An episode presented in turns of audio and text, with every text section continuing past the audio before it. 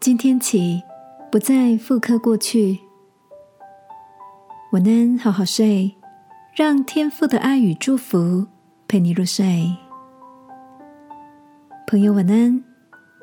今天的你想起什么呢？Sandra 前阵子带着有点懊恼的口气告诉我，她女儿每天放学后总要三催四请的。叫好几次才肯拿出功课，好不容易坐到书桌前，明明一个小时可以完成的作业，总会在分心玩耍的状态下，花了两三倍的时间才完成。有天晚上，经过多次的催促提醒，Sandra 的理智线突然被压抑许久的怒火切断，开始连珠炮似的攻击数落孩子。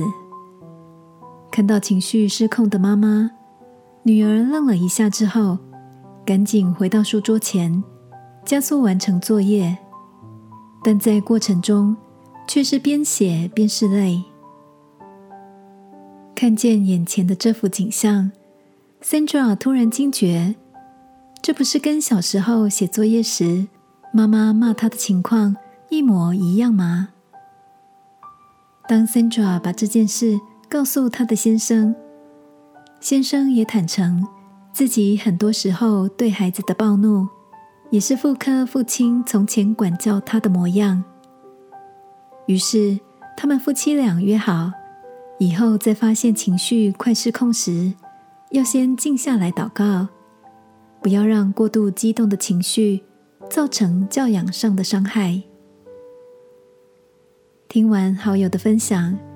我想起在圣经里天父的一句叮咛：要将你们的心智改换一新，并且穿上新人。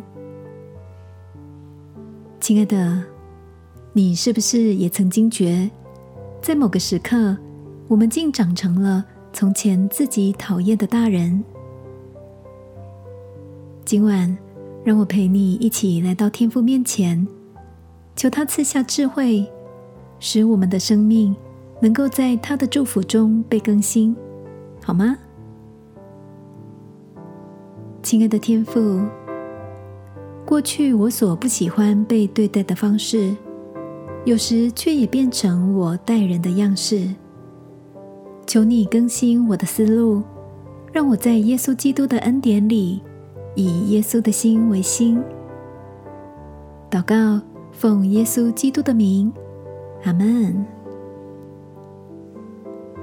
我能，好好睡。祝福你长成自己喜欢的大人。耶稣爱你，我也爱你。